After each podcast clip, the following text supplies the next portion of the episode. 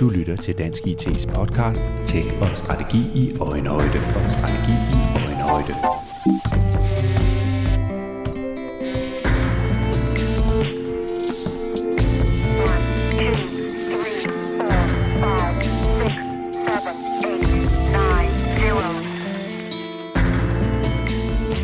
Den digitale udvikling accelererer og forandrer dermed vores verden i et tempo, der kan virke overvældende for de fleste af os. Virksomheder, offentlige organisationer og helt almindelige borgere mærker forandringens vinde blæse, når nye digitale teknologier gør deres indtog og er med til at skabe et digitalt samfund. Den digitale udvikling betyder også, at der er behov for en ny form for ledelse, og at lederne er nødt til at justere deres fokus og prioriteringer i takt med udviklingen. Det mener de to gæster i denne podcast-episode fra Dansk IT, hvor vi har fokus på samspillet mellem ledelse og digitalisering. Anledningen er, at Dansk IT udkommer med bogen Ledelse på tærsklen til et digitalt samfund, der er skrevet af Eivind Jørgensen, Per Theis Knudsen og Peter Pietras. Eivind Jørgensen er også formand for Dansk IT's udvalg for IT i den offentlige sektor. Og jeg har haft besøg af ham her i podcaststudiet sammen med Marianne Thyring, der er direktør for Danmarks Meteorologiske Institut og også kan tale med om temaet ledelse og digitalisering. Velkommen til Tech og Strategi i Øjenhøjde. Eivind, jeg skal starte med at høre dig. Kan du prøve at sætte nogle ord på, hvad er det for en øh, udvikling, du oplever, den digitale udvikling, som så medfører nogle behov for, at vi måske gentænker øh, ledelsen, eller i hvert fald justerer øh, ledelsen? Ja, det jeg ser ind i, det er jo, at vi står for en, en udvikling, som sådan set hiver lidt tæppet væk under os. Fordi øh, da vi gik fra et, et landbrugssamfund til et industrisamfund, så ændrede det jo også på den måde at lede på. Øh, fabrikanten i industrivirksomheden, øh, han skulle mestre noget andet end herremanden, han skulle. Det, der er, er, er situationen nu, hvor vi er gået fra et industrisamfund til et digitalt samfund, hvor vi ganske også har masser af industrialisering, det er jo, at, at den revolution er jo ekstremt meget større end industrialiseringen, fordi øh, den flytter ved alting. Altså, der er IT i alting i dag. Man kunne sige, i gamle dage, der var ikke dampmaskiner i alting under industri og industrialisering, men i dag er der IT ind i alting. Og det betyder, at, at det er lige pludselig at lede sådan en virksomhed og udnytte de kræfter, der ligger i digitaliseringen, øh, det udfordrer. Øh, fordi det kræver nogle nye tilgange, det kræver en nyt mindset, øh, og det tror jeg, det er noget af det, der, der gør, at man er nødt til at gentænke sin ledelsesrolle og sige, hvad er det for nogle øh, opgaver, det giver. Øh, at vi så samtidig er et samfund, der, der er nummer et i verden inden for offentlig digitalisering, når vi kigger til FN for tredje gang i træk af Danmark, så nævnt som nummer et i government. Ja, det betyder så også, at du kan jo ikke uh, sådan set bare gå i fodsporene af nogle andre, fordi det er sådan set dig, der går forrest. Mm. Så du skal finde din vej igennem det her, uh, og det udfordrer selvfølgelig uh, lederrollen, fordi det er så fundamentalt, at det der sker.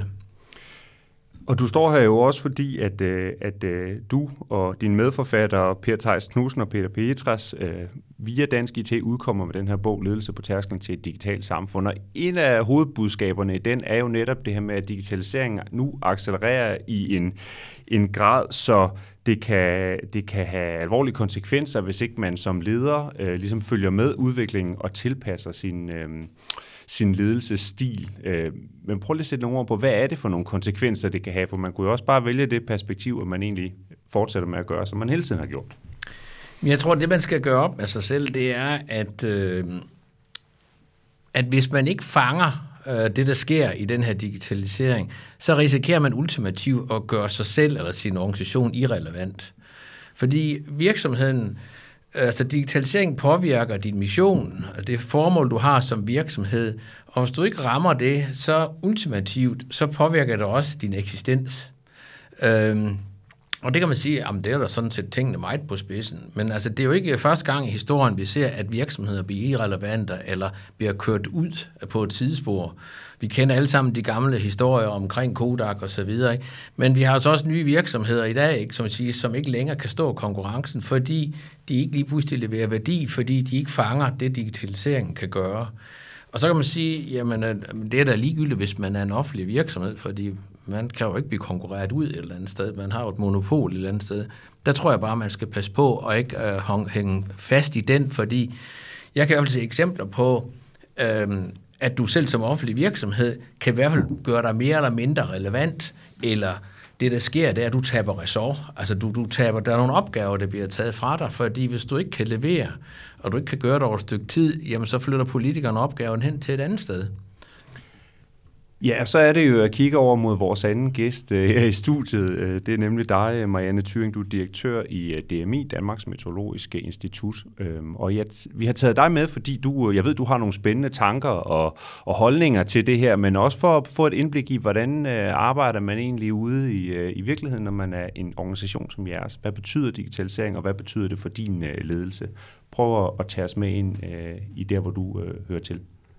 Ja, mange tak, og mange tak for invitationen for at få lov at være her. Undskyld, jeg er blevet forkølet, men øh, det, det sker Sådan på kan den det gå årstid. på den her tid af året, ja. Det går, ja.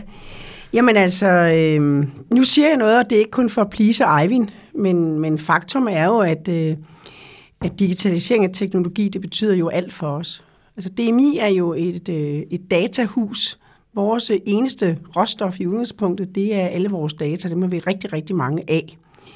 Øh, for uden de gode hoveder, der laver vejrmodeller, og den teknologi, der skal til at samle sammen på data og processere dem, de tre komponenter, det er jo det, der skal til, for at vi kan levere både på forskningssiden og på det operative. Så for os, der er digitalisering og det, at vi virker gennem data og teknologi, det er en livsbetingelse. Det er simpelthen en livsbetingelse for øh, at være her.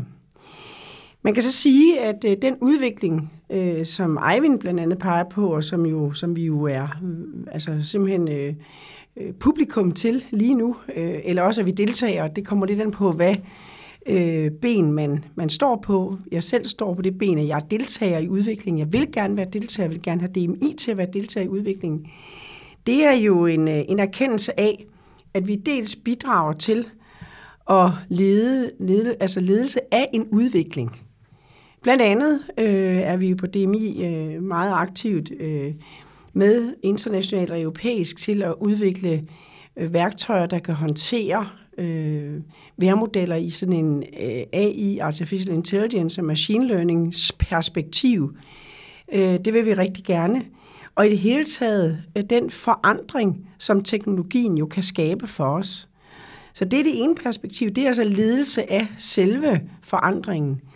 Det andet, synes jeg, det er ledelsen med den digitale verden.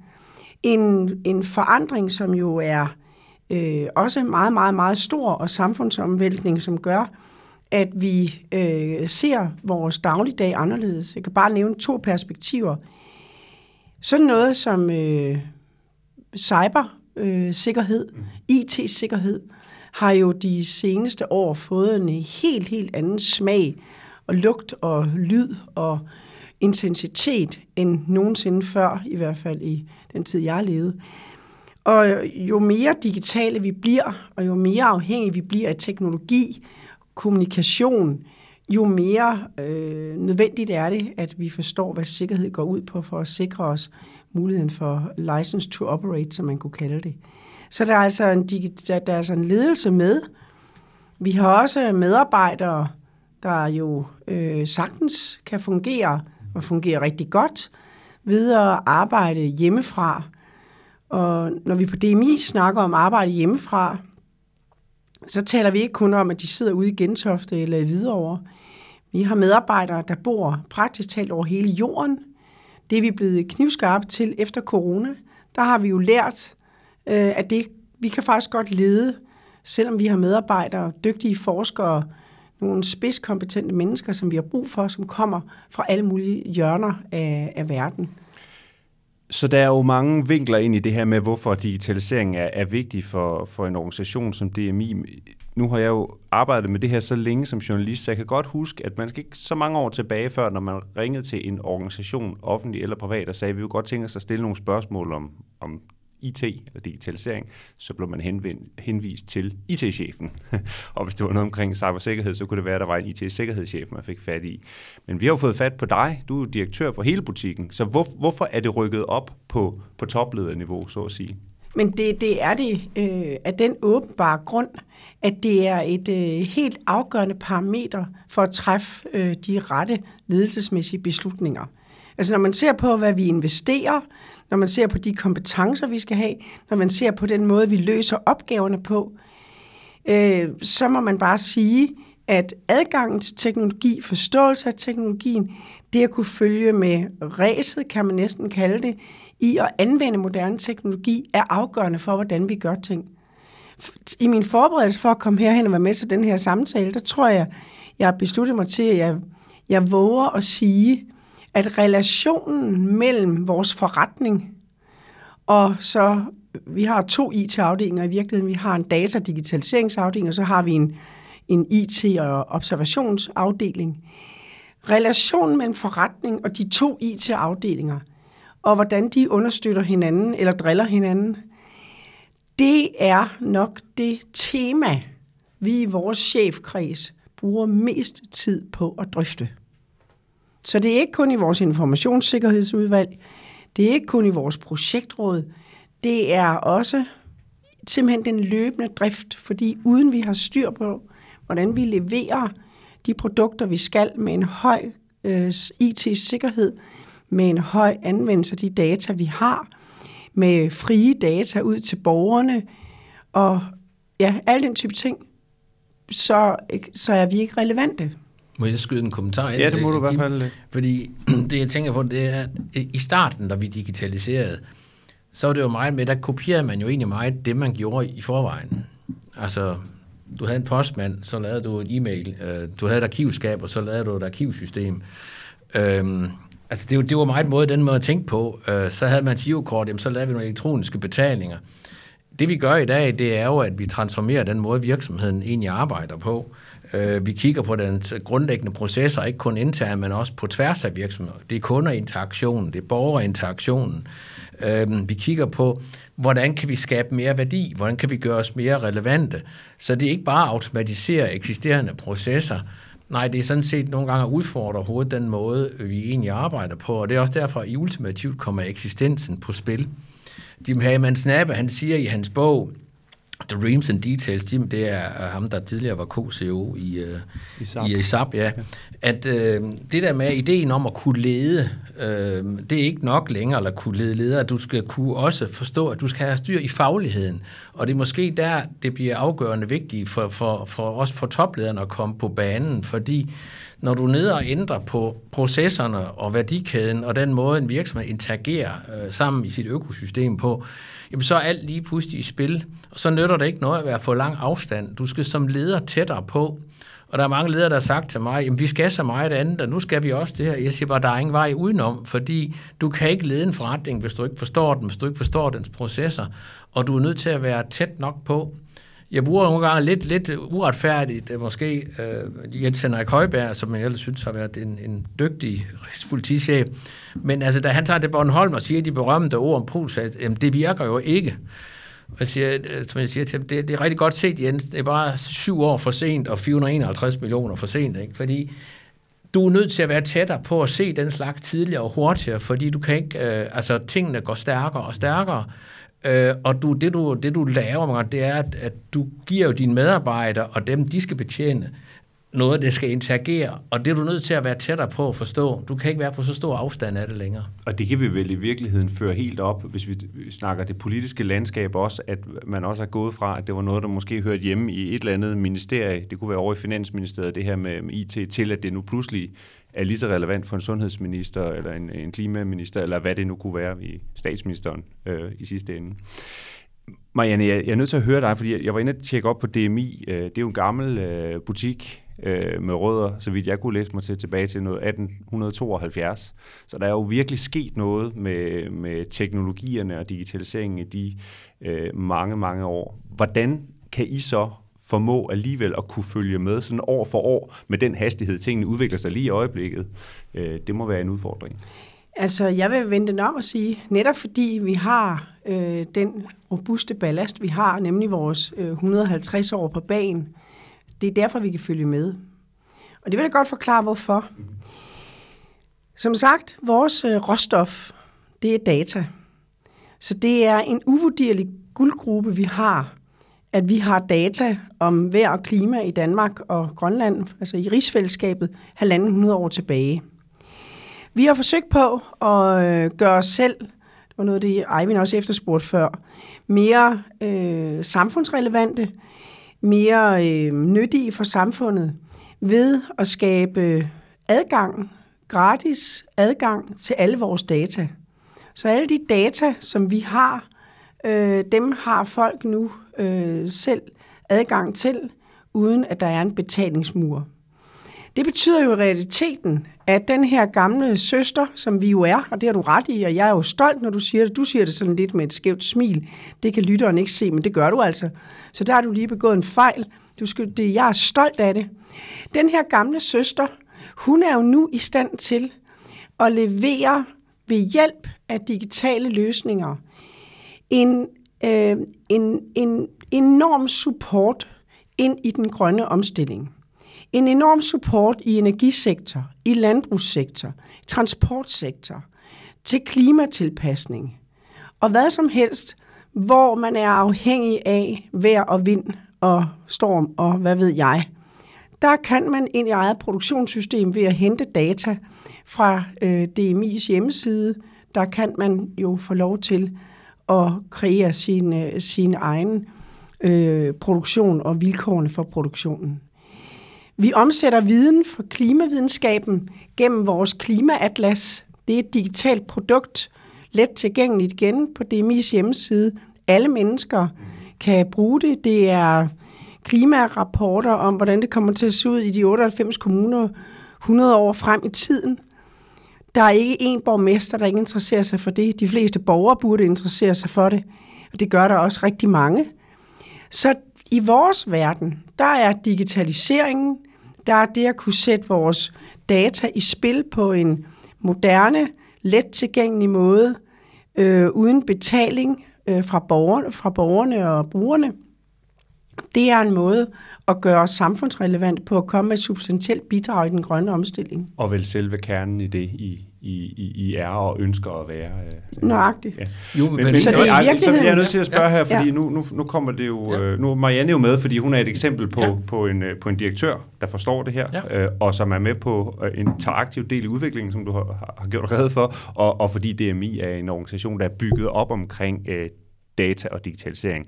Men, men er, det, er det det typiske billede, Eivind, når du kigger ud i... Øh, på tværs af landskabet. Der er, jo, der er jo mange organisationer her, der har mange år på banen, og som slæber rundt på alt muligt legacy, og, og spørgsmålet er så, er de i, i samme grad øh, digitaliseringsmodne, øh, som det vi hører her fra DMI? Så altså, det, der ser jeg ud i et, i sådan ret diverst landskab, øhm, og hvis man, så, så der, der er nogen, der rykker, og der er nogen, der rykker hurtigt, øh, og nogen, der er rigtig dygtige.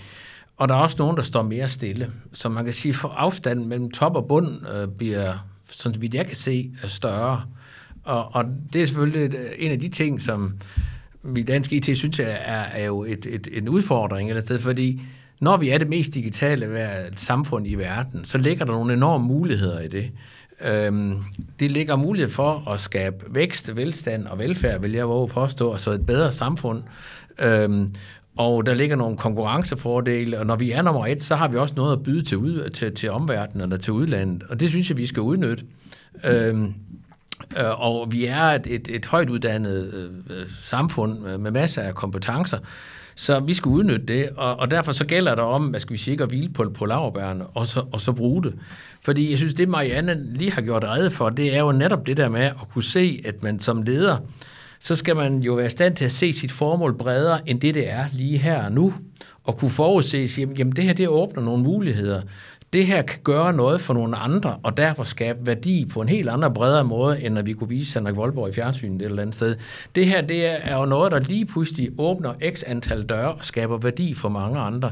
Så her ser man lige pludselig, at digitalisering kan skabe noget, gøre noget for nogle andre, bringe en relevant og skabe værdi ud i mange andre øh, sektorer. Og det er det, der er, er udfordringen. Og, og det er der nogen, der griber bedre end, end andre, og det skal vi hjælpe folk med, og det er derfor, vi har skrevet bogen blandt andet. Og det er derfor, vi står her i podcaststudiet, fordi vi vil gerne hjælpe øh, lederne derude, øh, og, øh, og så jeg tænker, at vi er nødt til at prøve at tale ind i den her moderne lederrolle. Hvad indebærer det? Øh, for man kan jo også anlægge det perspektiv, at ledelse er, hvad det altid har været. Det handler om at kunne motivere folk, det handler om at kunne sætte en klar retning og kommunikere i et klart og tydeligt sprog om, hvor vi skal hen og, og hvorfor osv. Så, videre. øhm, så på den måde er der vel ikke noget nyt under solen, eller, eller hvad, Marianne? Nej, det har du fuldstændig ret i. Det nye består alene i, at nu skal man som direktør eller overchef, eller hvad man nu betragter sig selv som, der skal man også kunne tale IT og digitalisering og, øh, og datask. Det, det er helt afgørende. Jeg, jeg bliver aldrig nogen øh, høj til at kode. Øh, det, det kan jeg roligt garantere.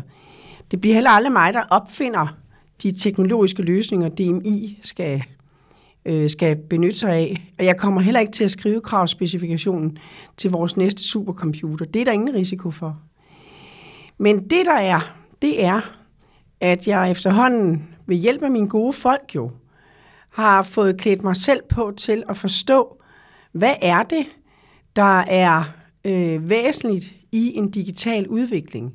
Hvad er det, der er væsentligt for, at vi for eksempel kan overkomme det problem, vi jo naturligvis også har på DMI, der handler om legacy? Og en af de ting, der, hvor der er behov for direktøren eller overchefen, det er jo til at være med til at opfinde nogle principper for den digitale udvikling og IT-udvikling i en virksomhed. Og en ting kunne jo for eksempel være, at man på en eller anden måde tør nærme sig begrebet standardisering. I en videnvirksomhed som DMI, bare hvis vi tager den som eksempel, og den er absolut ikke alene på den her jord, der har det jo været traditionen, og det har været øh, god kutyme, at vi udviklede alt selv. Alt var hjemmelavet alt. Altså med andre ord, personafhængigheden af alt, hvad vi har foretaget os, var øh, tårnhøj. Det er jo en værdibåret og kulturel beslutning at sige, det skal vi nok flytte os væk fra i et meget stort omfang.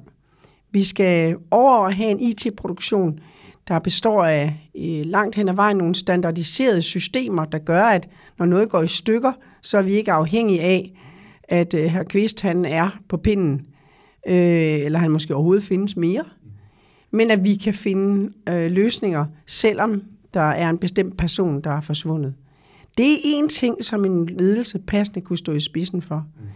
En anden ting, som en øh, ledelse kan stå i spidsen for, og som egentlig også er ledelse øh, klassiko, det er at spørge ind til udviklingen. Altså kontinuerligt spørge ind til udviklingen. Hvordan går det med det ene? Hvordan går det med det andet? Hvordan går det med det tredje? Uden man selv er i stand til at løse mm. opgaven. Så altså grundlæggende at interessere sig for det, interessere sig for det, og, og, og, og spørge ind til det. Og, mm.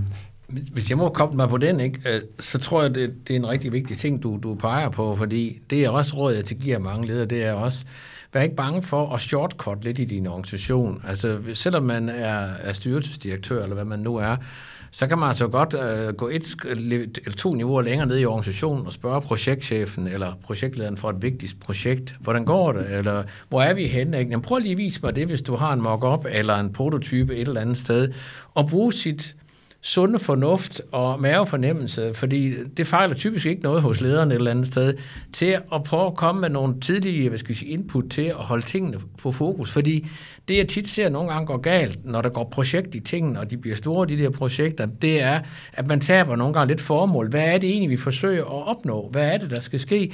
Og tingene de vokser og kører lidt nogle gange lidt af sporet. Så det der med at stille de skarpe spørgsmål og holde tingene på sporet. Og så tror jeg helt taget på, at at det, øh, som, som lederen har en vigtig opgave til, det er også at forholde sig lidt til tilgangen. Fordi mere af det samme bringer os ikke det rigtige sted hen, eller sagt på en anden måde. Vi kan ikke løse morgendagens udfordre med gårdsdagens værktøjer. Så vi er også nødt til at sige, har vi den rigtige tilgang? Øh, har vi de rigtige metoder? Og der tror jeg i hvert fald på, også sådan, at vi, når vi kigger ind i, hvad vi ser nogle gange, selvom vi er nummer et, og ser øh, en del projekter, der går galt, og jeg kan lige se, at Statens IT-råd er nu kommet med et rekordantal røde projekter, eller, eller øh, hvad hedder det, trafiklys. Øh, jeg tror, vi er nødt til at udfordre os selv og, for, at tænke på, kan vi gøre tingene hurtigere? Kan vi gøre det i, små, i mindre bidder? Altså jeg tror, at de store IT-projekters tid er snart definitivt over, fordi de er ude af kontrol. Øh, Øh, så vi er nødt til at eksperimentere mere, vi er nødt til at gøre det i mindre etapper, vi er nødt til at tillade os at blive klogere undervejs, fordi teknologi er innovativ. Altså vi, vi er ude og gøre nogle ting, der gør, at vi, vi opdager nogle ting, vi kan. Så hvis vi, vi tror, at vi kan, vi kan gennemskue det hele upfront, så, så tager vi simpelthen fejl. Og der er en, en sidste ting, der bliver vigtig for lederen, hvad siger, det er også at indgyde, indgyde hvad skal vi sige, tillid og risiko, øh, hvad skal vi sige, øh, parathed i organisationen. Fordi ja, når man er nummer et i verden, og der ikke er nogen fodspor at gå i, så er vi også ude at prøve at gå nogle nye veje. Og ja, der kommer vi til at begå nogle fejl, men dem lærer vi af forhåbentlig. Øh, og det er, det, er en, det er en helt nødvendig ting. Så og hvis vi kan flytte noget mere fokus fra den formelle risiko over på den reelle risiko. Jeg ser, at der bliver brugt uanede ressourcer på at dække formel risiko af, men det er meget mere interessant at prøve at dække den reelle risiko af. Ja, Marianne, du, du står og hoster, skulle jeg sige, så står ja. du også og markerer. Hvad, ja. hvad, hvad, hvad, hvad ja, tænker jeg du? Jeg fokuserer på min markering, og så vil ja. jeg prøve at lade være at hoste. Undskyld. Jeg synes, der er en væsentlig opgave, som topledelsen også har, som, og den vil jeg gerne have lov at nævne. Se, som topleder har man jo muligheden for at bringe mennesker sammen for at skabe et fælles sprog. Selv i en organisation som vores, som er overskuelig af størrelse, øh, små 400 mennesker, der er virkeligheden jo den, at hvis du er klimaforsker, hvis du er metrolog, hvis du er i data digitalisering, eller hvis du er i IT-observationer, så taler man forskellige sprog. Og meget af den udvikling, som vi her snakker om, og som også Eivind peger på, den kan kun ske, hvis de her folk, de på en eller anden måde kommer til at tale samme sprog, og får de fjendebilleder, der meget nemt kan være i en organisation, mellem forretninger, IT og digitalisering. Så som topleder har jeg, og det oplever jeg på min krop øh, on a weekly basis, det at kan bringe de rigtige folk sammen. Tur have mod til at folde det ud, der er besværligt. Også når man kan høre det skure nede i rækkerne, og de mukker over ting og sager. Så prøv at løfte det op, kaste lys på det. Intet virker og gror i mørke, undtagen champignon. Så hvis man vil have liv i organisationen, have udvikling omkring digitalisering og teknologi, så bliver man nødt til at skaffe et vokabularium, et sprog i fællesskab om, hvad er det, vi mener, når vi taler om det her. Mange skal jo have forklaret, hvordan kan det være, at den toolchain, vi nu skal til at lave fra nytår af, hvorfor kan, hvordan kan det tage så mange ressourcer at arbejde med det? Og hvad er i øvrigt overhovedet en toolchain? At det, hvem er dog interesseret i det? Det er ikke sikkert, at hvis man sidder i en central del af forretningen, men sådan er født med at vide, hvad er en toolchain? Og hvis nu de bare kunne lave de knapper, jeg efterspørger, og holde op med at interessere sig for den toolchain. Så det at bringe de folk med de her to svære synspunkter, som alle sammen er relevante, bringe dem sammen, så de kan tale om det, og vi kan finde ud af, hvad er det så, vi vælger, og hvordan er det så, vi, hvad vej er det, vi går. Det mener jeg er en helt åbenbar topledelsesopgave. Det er jo i hvert fald meget konkret og, og en klar anvisning, man kan, man kan arbejde ud fra som, øh, som topleder.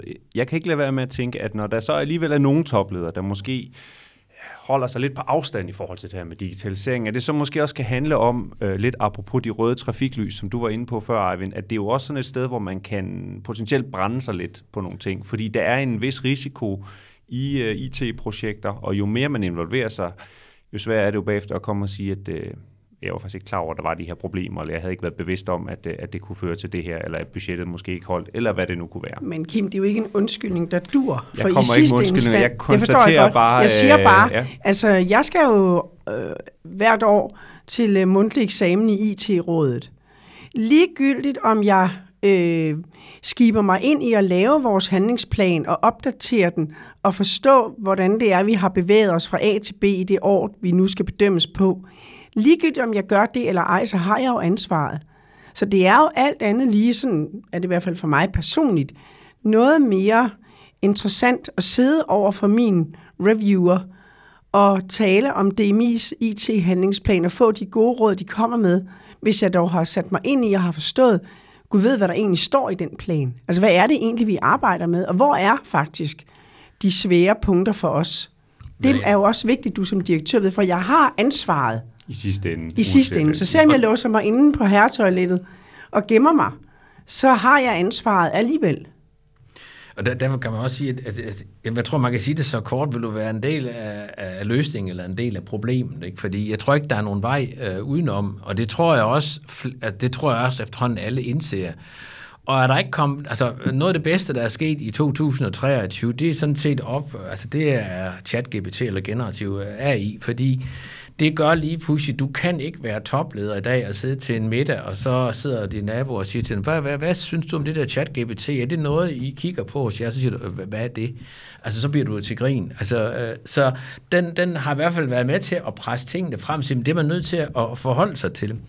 For lige at gå tilbage til den om kommunikationen, som Marianne øh, glimrende tegnede op, der er jo et metaniveau på den, fordi en ting er din egen organisation, men du skal jo også som leder gøre dig spilbar, hvad skal vi sige, ud i dit i din værdikæde eller dit økosystem, og se, hvordan, hvad er det for andre organisationer, som du skal arbejde sammen med? Hvem skal jeg dele data sammen med? Hvem skal jeg kunne give en eller anden form øh, for narrativ, som andre gerne vil købe ind på, og som vil arbejde sammen med mig. Så du skal være god til at skabe relationer, du skal være god til at skabe samarbejder, fordi øh, digitalisering er derhen i dag, at du ikke bare er en ø, nej, du, du er en masse øer, der er hægtet sammen på kryds og tværs. Øh, Øh, så, så, fordi vi er et utroligt digitalt øh, samfund. Og det er jo ligegyldigt, at nu snakker du om klimakrise, ikke? Øh, jamen, hvis vi skal lave nogle af de klima- og miljøtiltag, øh, som vi gerne skal for at få CO2-reduktionen øh, bragt ned, jamen så skal både kommuner og øh, miljøstyrelser og øh, naturstyrelser, og der er sikkert op på energiområdet, så er det ikke inde i Danmark. Der er alle mulige aktører, der skal arbejde sammen, og de skal gøre det hurtigere og hurtigere, fordi atmosfæren den venter altså ligesom ikke rigtigt.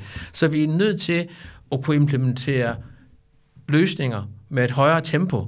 Og det kræver simpelthen lederskab, og det kræver jo også lederskab og mod til at gå ned og sige, nu er vi simpelthen nødt til at shortcut tingene og vende tingene på hovedet, fordi vi kan ikke bare gøre mere af det samme. Vi er nødt til simpelthen at gøre tingene anderledes. Hvis man skal interessere sig mere for, for de digitale spørgsmål, og det, det kan vi jo godt blive enige om herinde, at det skal man, og det bør man. Øh, er der så nogle andre ting, man skal skære ned på som, som leder? Øh, eller er det bare endnu en ting, der... Altså jeg tænker, at man er jo nødt til at prioritere sin tid også, og, og man kan involvere sig i forskellige ting i en organisation. Det her det er jo et stort område, der kommer ind, eller er kommet ind, og nu fylder rigtig meget lige pludselig. Nu synes jeg grundlæggende ikke, at vi skal have ondt af ledere som sådan. Altså, de skal lede forretningen. Og øh, teknologi har altid været, i hvert fald i mange herrens år, en del af forretningen. Øhm, og og det, det er jo bare et vilkår, at du skal, du skal lede på hele paletten. Øh, det svar, jeg kommer til at give, Kim, på det spørgsmål, du stiller, det er så taget ud fra et andet perspektiv, men det er jo fordi, jeg synes, at mange ledere de går helt vildt meget op i at detaljstyre alverdens ting i deres virksomheder. Øh, og jeg tror, at øh, hvis de mange ledere kunne være hjulpet i deres ledelsesgerning, hvis de turde stole på medarbejderne i et langt højere grad og mellemlederne og delegere, og dermed skabe sig det strategiske rum, der skal til for blandt andet at være en del af den teknologiske udvikling. Så det er, en, øh, det er ikke et spørgsmål om at sige, jamen, ved du hvad, søde CEO, nu behøver du ikke interessere dig for regnskab mere, fordi nu, hvis du bare bliver god til teknologi, så skidt med regnskabet, eller skidt med forretningen, eller skidt med noget. Nej, altså man læser fuld skoleskema som øverste leder, men måden man øh, læser sit skoleskema på, øh, det, det synes jeg, man skal arbejde med, men det har ikke noget med teknologi at gøre. Det har noget med at gøre, at man skal levere god ledelse og relevant ledelse. Men det ændrer måske også på måden, du tænker strategi på, fra, øh, fra før i tiden mere at tænke sådan i plan strategy, eller mere moderne emergerende strategitænkning, at du, du kan ikke lave strategi i et punkt, det er noget, du gør øh, løbende, jamen så er du nede over, hvor du har mere eksperimenterende tilgang til strategi, for du ved ikke tingene upfront. Du må prøve at være mere nysgerrig, du må opsøge ting, du må eksperimentere, du må slippe håndbremsen, øh, få inspiration også fra andre kilder end bare fra naboen. Find den i helt andre kontekster. Jeg var lige i Singapore for nylig med en delegation, Øh, og, og hvad kan man så lære af Singapore, kan man så stille sig det spørgsmål. Det er jo et helt anderledes styre. Men en af de ting, man i hvert fald tager hjem derfra, det er, at jeg har aldrig set et land mere citizen-centric, eller borgercentrisk, end, end, end den måde, man tænker på. Jeg kan huske, en af deltagerne, en, en offentlig leder, stillede også spørgsmål sådan omkring omkostning, sådan, side, sådan, og koststyring, og de forstod slet ikke spørgsmålet. han måtte stille det tre gange, så gik det først op for ham, de, sådan tænkte de, de tænkte meget mere i den værdi, de skabte. Så, så det er værdi for samfundet, værdi for borgeren. Hvad kan vi gøre med digitaliseringen? Så det er jo en anden måde øh, at, at tænke på. Et, et, et råd, jeg kunne give, øh, det er måske også at tænke mere i diversitet, for selvfølgelig kan toplederen jo ikke lave alt. Man skal, som du siger, åbne op og give mere fri og udnytte de medarbejdere, man har. Men man kunne måske også kigge lidt på, har jeg diversitet nok i min ledergruppe? Altså, skal vi være tre jurister, eller, eller skulle den ene måske være en, en ingeniør, eller noget helt andet? Altså, øh, og så siger de er så svære at snakke med, øh, jamen øh, prøv at lukke nogle andre typer ind et eller andet sted, for jeg tror, at diversitet er helt afgørende for at kunne takle nogle af de her vilde problemer, og hvad det ellers er, vi, vi arbejder med lige nu, og de muligheder, digitalisering giver. Øh, det tror jeg er, vil være en vigtig pointe. Mm-hmm. Ja, Marianne? Nej, jeg vil bare jeg blive inspireret af det, Eivind siger omkring det at ændre på øh, kompositionen i en ledelse øh, Øh, for at tage højde for, øh, altså at få det videniveau, der skal til for at være en del af, af en teknologisk udvikling og en digital øh, verden. Der valgte vi på DMI per 1. april 2022 at udvide direktionen. Vi har i mange herrens år bare været to, måske altid faktisk været to, en direktør og en visdirektør. Og vi besluttede så i fællesskab, min visedirektør og mig selv, at øh, det var nødvendigt at investere i en ny visedirektør, en ekstra visedirektør, hvis øh, forretningsområdet er øh, teknologi og IT. Og det er simpelthen fordi, at vi er nødt til at være sikre på, at der øh, til direktionsmøder, når direktionen træder sig sammen som forum, at der er nogen, der taler teknologisk. Vi andre gjorde, hvad vi kunne, men det her med at have det som et en, et métier, et ansvarsområde, at du er forpligtet til at være up to the job. Øh, du er forpligtet til at kende til udviklingen. Du er forpligtet til at hjælpe med at styre virksomheden i den rigtige retning. Det synes jeg har været en gevinst for os i hvert fald. Og det er jo båndbredden. Ikke? Og der ligger vel ja. også i det her, at man som topleder øh, er bevidst om sine egne begrænsninger trods alt, for selvom man skal interessere sig og involvere sig i digitaliseringen, så har man også behov for at omgive sig med nogle folk, der har et vidensniveau, øh, Absolut. Der, der selvfølgelig er, er andet og mere end det, man selv besidder. Altså, øh, helt åbenbart. Mm. Helt åbenbart. Vi har talt, uh, Marianne Thyring og Eivind Jørgensen, i en, i en god halv times tid nu, og vi skal så småt til at, at, runde af, men når jeg kigger på, på det, der foregår med uh, digitale teknologier i de her år, så går det vanvittigt hurtigt. Og nu snakkede vi ChatGPT, og havde vi gået et år tilbage, så var der ingen, der snakkede om det. Lige pludselig fylder det alt. Og i løbet af de kommende 24 øh, måneder, så vil vi få så mange nye emner og teknologier, vi skal forholde os til. Hvis vi ligesom har den der eksponentielle udvikling over på den ene side her, og så kigger vi på lederrollen over på den anden side, hvad er det så for nogle kernekompetencer, I ser for jer, at man skal have som fremtidens øh, ledere? leder? Og det er selvfølgelig åbenlyst, at digitalisering er en del af det. Man kan ikke sætte nogle flere ord på, hvordan ser fremtidens øh, leder ud, øh, set fra jeres øh, stol? Øh, Marianne, du kan, du kan lægge for her. Det vil jeg gerne. Altså, øhm, jeg, jeg ser for mig, at man har i virkeligheden to valg. Altså, enten kan man gå i seng og trække dynen op over hovedet og tænke, det her det er godt nok blevet for indviklet. Og hver dag, når jeg står op, så er der jo alligevel sådan nogle nye opfindelser. Jeg bliver sindssyg af det her. Det er den ene metode. Den kan jeg ikke anbefale. Jeg øh, tænker, at øh, vi må gribe den teknologiske udvikling, som vi ser den, og prøve at forstå, hvordan virker den ind på mit arbejdsområde. I min egen verden, der kan vi jo øh, blive skræmt fra videre sans over det, øh, de statistiske modeller, AI og ML-modeller kan på vejrområdet. Og man kan gå i, altså igen, øh, altså dynen trækker. Eller man kan sige, hold nu op, vi må ansætte nogle forskere, vi må i samarbejde, og det er mit hovedpunkt punkt to, i samarbejde med andre ligesindede, der må vi prøve at forstå, hvordan kan vi anvende denne her nye teknologi og tænkning og måde at gå til tingene på i det perspektiv, vi jo har af, at vi har fysiske værmodeller i dag. Vi har øh, værmodeller, der er konstrueret øh, med udgangspunkt i, i fysikkens love og ikke med udgangspunkt i statistik.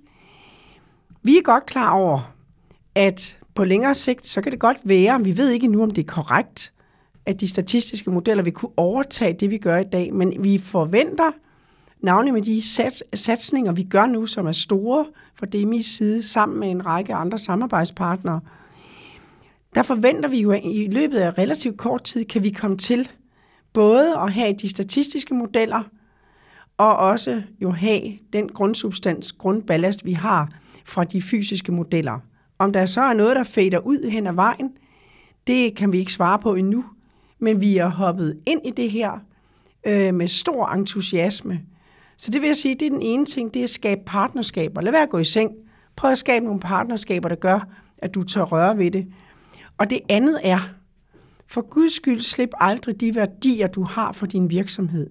Hvis værdien for din virksomhed, for eksempel som i vores tilfælde er, skab samfundsværdi gennem vores bidrag til grøn omstilling og beredskab, så må skal vi hele tiden tænke på AI og ML. Vi laver ikke forskningsprojekter om det for at underholde os selv. Vi gør det, fordi vi tænker, at på sigt, der vil DMI kunne være en stærkere spiller og en mere værdifuld offentlig myndighed i det danske samfund. Og det er det, vi rigtig gerne vil. Så ikke noget med at lægge hjem under dynen og fuld fokus på den værdi og den mission, du, du i virkeligheden er på, og så tænke digitalisering ind i den øh, på en, ja. på, på en progressiv måde. Øhm, tak for de ord, Marianne. Eivind, så får du lov til at runde af her. Hvad er dit bud på, hvordan fremtidens ledere skal, skal se ud, og hvad det er, man skal fokusere jeg, på? Jeg tror, jeg, man skal prøve at have et kompas foran sig, der, og det har jo fire hjørner, ikke? Og, og vi har sådan set nævnt de fleste allerede. Det, det ene, det er eksistensen. Det er den der med at være ekstremt meget optaget på at sige, hvordan gør jeg den organisation, som jeg er ansvarlig for, øh, stadig relevant øh, for mine omgivelser. Om, hvis du er en privat virksomhed, jamen, det er jo, at du skulle, skulle skabe et overskud, du skulle kunne sælge dine produkter eller dine services, ellers holder du jo op med at eksistere. Hvis du er en politisk organisation eller en styrelse, jamen, så skal du jo se, så skal du have en relevans for nogle politikere, se, at du skaber noget, noget samfundsværdi. Hvordan kan jeg bruge digitalisering til det? Det andet, det er metoden, som vi har været lidt inde på. Altså, hvordan kan jeg, kan jeg gå ind og påvirke måden, vi digitaliserer på? Det er sådan noget med at, at, at tænke stort, men start småt. Altså, være, være, være, være der ikke, altså, lad dig være med at falde ind i den der med, øh, og, og nu gælder det om at få tænkt et, et stort projekt op. Øh, gør det i bidder, sørg for, at du lærer undervejs, og, og protestere imod, hvis nogen siger, at det ikke kan lade sig gøre. Det eneste tidspunkt, det ikke kan lade sig gøre, det er, hvis du laver infrastruktur, fordi en kvart storebæltsbro skaber ingen værdi. Men, men hvis du laver almindelige services, eller noget der ud til, til offentligheden, noget, noget som nogle applikationer, som andre kan bruge og gøre, så behøver du ikke lave det hele på én gang. Du kan godt lave det i etapper. Øhm, på din organisationsside tænke i, i diversitet, som vi var inde på, det at lukke andre ind, øh, lukke andre ind, skabe partnerskaber, fordi det er, øh, du, kan ikke, du er ikke nogen ø, så du må ud og, og være, gøre dig relevant sammen med andre. Øh, og sidst ned, i, hvis jeg skal tage den sidste i, i den her øh, skal vi sige, øh, kompas her, jamen så, så er det teknologien.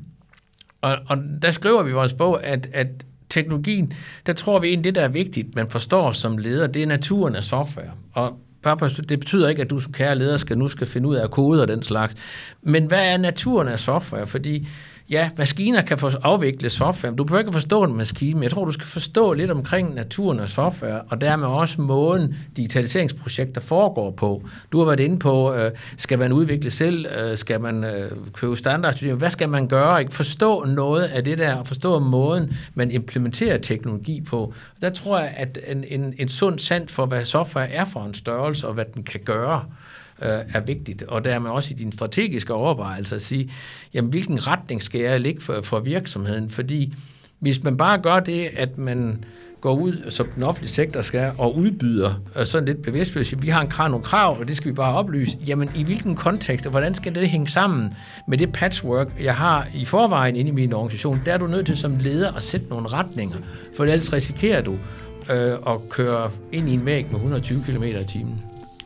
Og det kan vi ikke have, øh, at, at vi gør. Øh, tusind tak øh, til øh, jer begge to, øh, Marianne og Arvin, fordi I kom herind i studiet og satte ord på, på hvad, hvad god ledelse er i en øh, digital tidsalder. Og så kan jeg sige til jer lyttere, at, øh, at bogen Ledelse på tærsklen til et digitalt øh, samfund, som er udkommet øh, fra, fra Dansk IT, øh, den øh, lægger jeg et øh, link til mere information om i øh, beskrivelsen af denne podcast. Tak fordi I lyttede med, og vi høres ved snart igen.